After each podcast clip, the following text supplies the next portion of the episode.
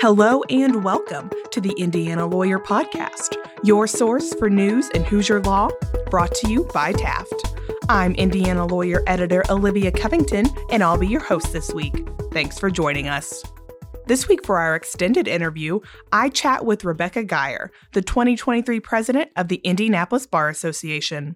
But of course, before we get to that conversation, we have this week's headlines. Let's dive into those now. Today is Wednesday, February 22nd, 2023, and these are your headlines. First, some news that journalists like me have been waiting to hear. Effective May 1st, trial courts will have the discretion to allow news organizations to bring cameras into courtrooms to record and broadcast non confidential proceedings. The change comes courtesy of an amendment to Rule 2.17 of the Indiana Code of Judicial Conduct. Until May 1st, that rule prohibits broadcasting in Indiana courtrooms. But when the amendment takes effect, trial judges will have the discretion to authorize cameras in their courtrooms as they see fit. Of course, there are some limits to the rule, to protect children and jurors, for example.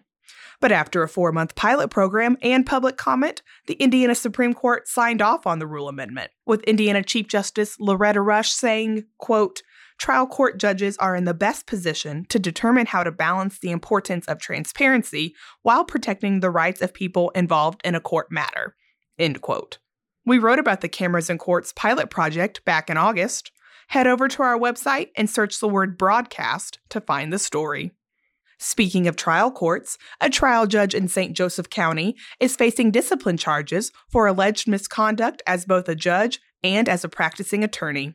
Seven discipline charges were filed against St. Joseph Probate Court Judge Jason Cichowicz earlier this month. The disciplinary complaint alleges that while he was a practitioner, Cichowicz had a conflict of interest when he mixed his role as an attorney for a client with his role as the power of attorney for that same client, and later as the beneficiary of the client's trusts and bank accounts.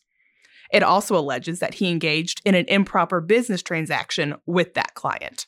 Once he became a judge, Cichowicz allegedly improperly continued his fiduciary relationships with that client by remaining his power of attorney. Also, the complaint alleges the judge improperly leveraged his role as the trustee of the client's foundation to fund improvements to his court. An attorney for Cichowicz, Donald Lundberg, addressed the court improvement claims in a statement, saying the judge, quote, successfully and legally obtained private funds to improve his court at no cost to the taxpayer and at no personal benefit to himself, end quote. Also, the client himself said he was shocked to learn about the investigation, considering he had never complained about his relationship with Cichowicz either before or after he became a judge. Cichowicz has 20 days from February 7th to file an answer to the charges if he chooses. We'll keep an eye on this case as it progresses. Shifting gears, we have an update on the continued legal fallout from the sexual misconduct accusations against former Indiana Attorney General Curtis Hill. A Marion County judge has granted summary judgment to Hill on counts of defamation and invasion of privacy that were filed by the four women who accused him of sexual misconduct back in 2018. The four women, who include former Indiana State Representative Mara Candelaria Reardon and former Indiana legislative staffers Gabrielle McLemore Brock, Niki DaSilva, and Samantha Lozano, also filed a battery claim against Hill, which was not dismissed in the summary judgment ruling. The four women sued Hill in 2020 after a related federal case against him and the state was dismissed. The federal complaint was amended to name the Indiana legislature as a defendant against Title VII claims, but the district court ruled in favor of the Indiana House and Senate on those claims, and the parties have since agreed to dismiss the case with prejudice. The summary judgment ruling in state court also dismissed the defamation and invasion of privacy claims with prejudice. The women filed those claims after Hill publicly refuted their allegations and questioned their credibility. The battery claim remains pending, and a jury trial is scheduled in Marion Superior Court for February 2024. We'll let you know if there are any updates to the case between now and then. Let's shift gears again, this time to law school news. You may remember that back in December, we reported that the American Bar Association was considering removing the requirement that law schools use an admissions test like the LSAT when admitting students. Well, that proposal went before the ABA House of Delegates this month and was shot down. Resolution 300 failed in a voice vote during the bar's mid year meeting in New Orleans. That means for now, law schools shall, not may, continue to use the LSAT or GRE in admissions decisions. But that's not the end of the line for the resolution, which has been sent back to the Council of the Section of Legal Education and Admissions to the Bar. Under ABA rules, the House of Delegates can review a proposal twice and reject it, but the final decision rests with the Council. The Council was scheduled to meet on February 17th to discuss Resolution 300. We'll let you know when we hear the results of that meeting. To wrap up this week's headlines, here's Indiana lawyer reporter Alexa Shrake with a preview of a story she's working on for the March 1st issue of Indiana Lawyer. Alexa, what can you tell us? Twin bills dealing with the rights of Indiana National Guard members to a court martial are moving through the Indiana House and Senate. Senate Bill 279 and House Bill 1076 would change Indiana code to allow both the governor and adjutant general of the National Guard to convene a court martial. Currently, only the governor has that power. Also, the bills would not allow members of the Indiana National Guard to demand a trial by court martial instead of non judicial punishment. They also remove a provision permitting commanding officers to order a member to be under correctional custody for more than eight days, and change the disciplinary punishment a commanding officer may impose. Senate Bill 279 has advanced through the Senate and is awaiting a House committee assignment while House Bill 1076 has passed the full House and is awaiting a Senate committee assignment. I'll dive into the purpose behind these bills in our next issue, so make sure you pick up a copy. Back to you, Olivia. Thanks, Alexa. All right, that'll do it for this week's headlines. Make sure you head to theindianalawyer.com for more on these stories and for other legal news. Stick around after our sponsor break to hear my conversation with 2023 Indy Bar President Rebecca Geyer.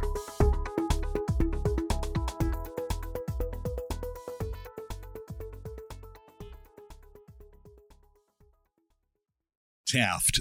Today's modern law firm. At Taft, we cultivate a highly respectful, transparent workplace that fosters creativity, teamwork, inclusion, and diversity. We couple our culture with a client first approach, rewarding lawyers who understand their clients' goals and work to deliver success.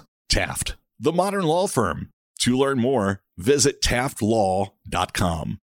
For this week's extended interview, I'm joined over Zoom by Rebecca Geyer of Rebecca W. Geyer and Associates, who is the 2023 president of the Indianapolis Bar Association. Rebecca, thank you for joining us. Thank you for having me. I appreciate it.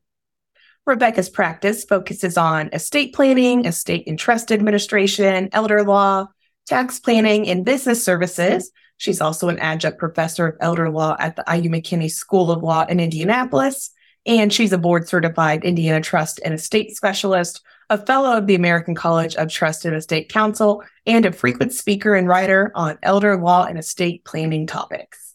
Within the Indiana legal community, Rebecca has served as president of the Indianapolis Bar Foundation, a member and chair of multiple sections or divisions of Indy Bar and the State Bar Association, a member of the ISBA Board of Governors, and was named a fellow of the Indianapolis Bar Foundation in 2010 and she was a member of the 2014 40 Under 40 class put on by the Indianapolis Business Journal, which, of course, is our sister paper here at Indiana Lawyer. All right, so we always start off these interviews with the same question How did you end up in the legal profession?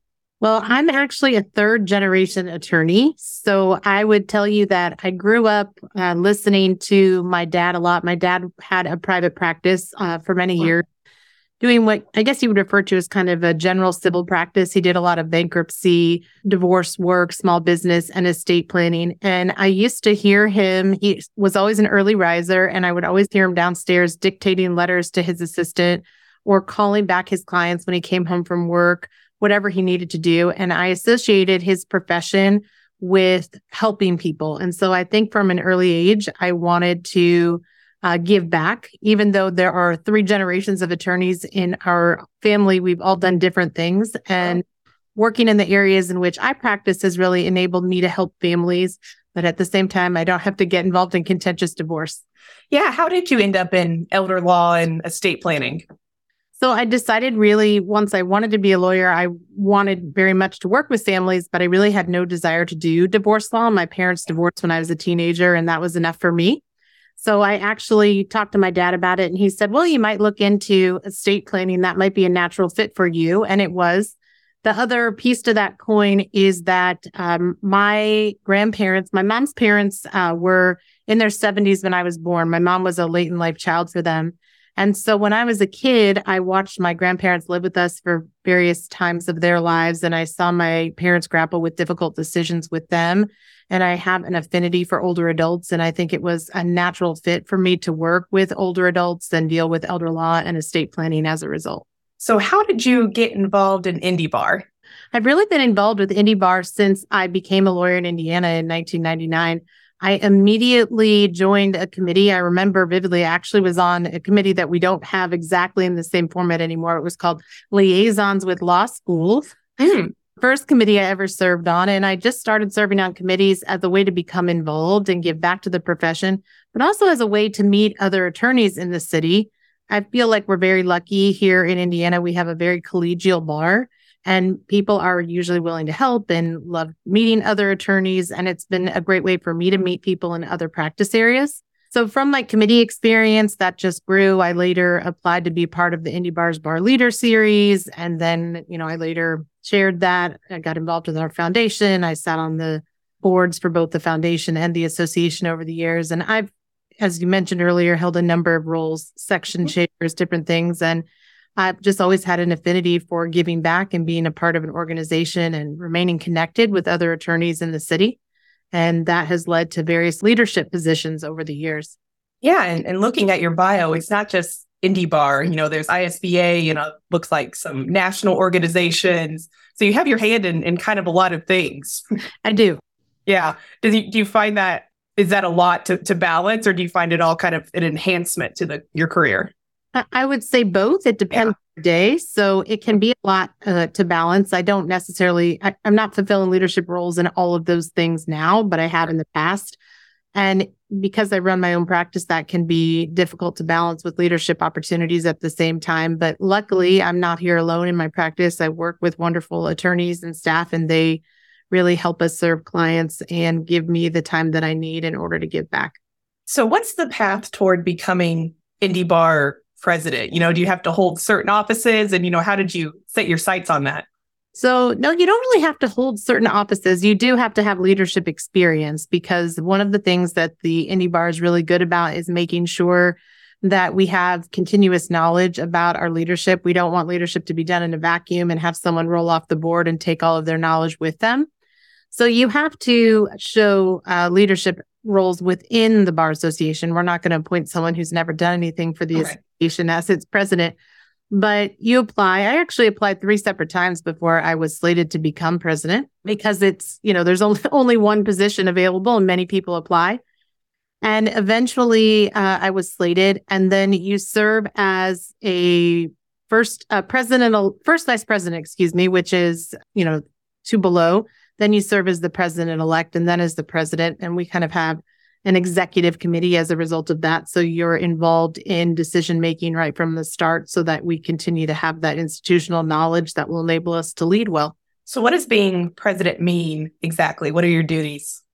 Well, so there's all sorts of duties. So I'm involved really in almost every facet of activity for the Bar Association, whether that's dealing with issues related to staffing the association and payroll and things like that as they come up, uh, to issues of public policy that come up at the State House. We have a public policy committee and we meet weekly during session for a Teams meeting to discuss what's going on at the State House that might impact lawyers in the state.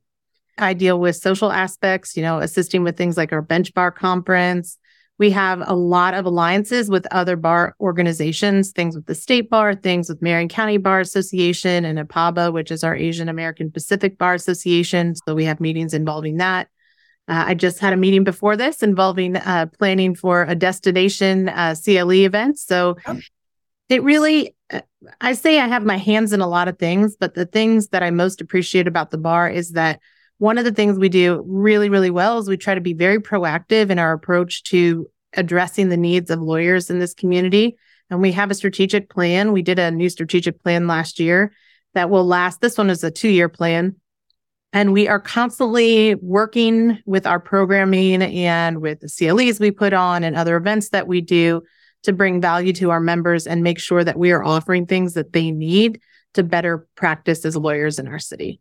So, what can we expect for your year as Indy Bar president? What do you have on your radar? So we have a lot of things on our radar. So in addition to the normal events, we, I, I, have to say first of all, I hope everyone who's listening will consider attending our bench bar event in mid-June down in Louisville. It's going to be a very exciting event, and we have some great speakers lined up. We have a panel with the Indiana Supreme Court justices. We have appellate and trial court justices who are going to be speaking. We have a specific plenary session with Lonita Baker, who is the current president of the National Bar Association, and also the attorney for the family of Breonna Taylor, who you may be familiar with, who was sure. killed in Louisville. So we have a lot of really exciting events planned. Some other things that we are focusing on for the year, we continue to work on our DEI initiatives, especially con- continued training within the organization of our staff and other attorneys within the city but we have a, a separate committee that's going to be working specifically on expanding our diverse pipeline of leadership. We have diverse boards and things, but we really want to make a concerted effort to make sure that our leadership is as diverse and inclusive as the members of our association. We continue uh, to work on bench and bar relationships. Uh, we try to be there to support our judiciary. So that's something we're working at both on a county level and on a uh, state level with the Supreme Court as well. So you'll see a lot of focus on that. And then we're continuing to turn our attention towards the needs of our members as they continue to struggle with kind of a balance in this new world we live in, which is somewhat of a combination between in person work and Zoom meetings. And we want to make sure that we're providing the level of support and training, especially for young lawyers who may not have attorneys in the office to go to anymore. So that's been a focus of ours as well. Yeah. And picking up um, on the diversity topic that you mentioned, of course, you're the leader of the Bar Association. Um, Elizabeth Edwards is leading the Bar Foundation. And then, of course, you have Julie Armstrong leading the whole bar as a whole. So we certainly have a, a, a woman's coalition going on, it looks like. Yeah, and believe it or not, I'm only the 10th woman president of the Bar Association. I'm the 145th president. So that wow. means 135 men and only 10 women. But when we had our installation breakfast, it was the first time we had two female leaders passing off to two female leaders. So it was really oh, wow. Uh, and we had uh, Judge Moberly was one of the people who helped uh, do the swearing in, and she remarked on it as well. So I was really proud to be a part of that. So, what about any challenges that you foresee for the year for the bar? We continue to struggle with the changing. Uh, I, I would say a couple of things. We, as an organization, you know, for years have been one of the things we've done is provided value to our members through continuing legal education, but there's mm-hmm. lots sources for that these days. So we're looking to provide value uh, to members in different ways. We're really focused on experiential learning and making sure we have a good catalog of things because that really, when we speak to our members, seems to be something that they're most interested in experiencing, as opposed to just coming and sitting through something and learning about a specific area of the law. We do struggle a little. Uh, we're working with both uh, Marion County judges as well as within our own association. We have great space that we took on right before the pandemic. And then as a result of the pandemic, we don't have as many people downtown as we used to.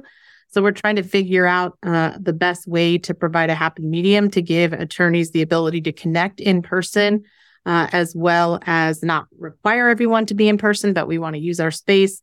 We want to make sure people are using the new uh, community justice center we're kind of in a growing phase right now as we look into those things.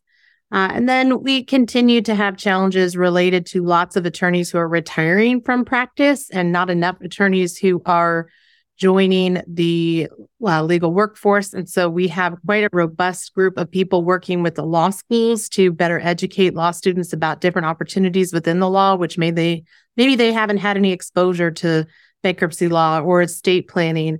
And we want to give them more opportunities to experience that so they consider careers in specific areas.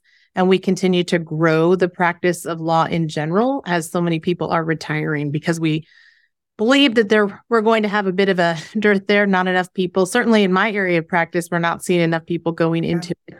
And we want to make sure that long term, uh, we do have the lawyers we need to adequately serve the population of Indianapolis.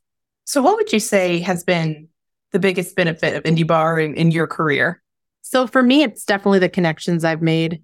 I, as we've talked about, I work in a very specific area of the law, but things come up all the time where I need to give a referral to a client or a family member because of a situation that is not in an area in which I practice. And I have made wonderful connections all over the city in pretty much any practice area. I know someone and I have the ability to pick up the phone and call them and say, Hey, can you help? I have wonderful friends as a result of those connections. I, I have the ability to bounce ideas off other lawyers. And so for me, that has been a huge benefit and aid to my feeling of well being related to the practice of law. I love having people within the legal community, not just those that I work with, but other people that I know. It makes the practice of law more enjoyable, more collegial, uh, and it's definitely a benefit. And I also really like giving back and having an opportunity to ensure that what we offer as an association is really meeting the needs of our members. I mentioned earlier um, that Elizabeth Edwards is serving as president of the Bar Foundation, and I attended the um, installation breakfast a couple weeks ago, and it certainly seems like you two are already friends. Elizabeth and I actually became friends in Bar Leader Series. Uh, oh, look at that class of Bar Leader Series. That's when we first met, and we've been friends ever since.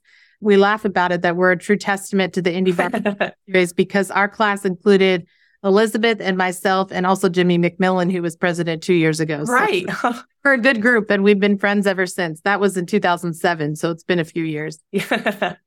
So have the two of you talked about, you know, how your two separate arms of kind of one big organization are going to work together?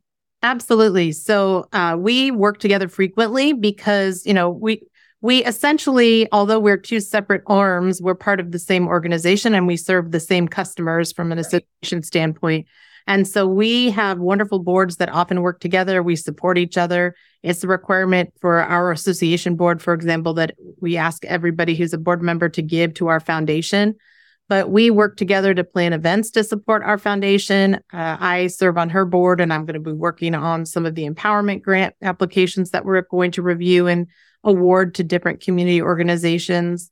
We uh, work together with regard to planning for different fundraising events so that uh, we can plan that together and not step on one another's toes because we don't want to be competing for the same dollars. Sure. And one of the things that I'm most proud of is that both our foundation board and our association board have take part in this alliance with Marion County Bar Association and APABA. And so we're equally involved in that initiative and continue to support those organizations and work together. So to kind of wrap us up, what's your maybe your elevator pitch to someone considering joining Indy Bar? Why should they make the jump? I would say Indy Bar is probably the best organization to meet other lawyers, but also to provide them with information they need to be able to succeed in the practice of law. And it doesn't matter if they are working in government or in a small firm or a large firm. We have the tools and the personnel and the connections to help them get what they need to be successful and provide them with the support they need to continue to grow. All right. Well, that'll do it for this week's episode. Thank you again to Rebecca for joining us today. To listen to our previous interviews, visit theindianalawyer.com or look us up on your favorite podcast app. We'll be back with our next episode on March 8th.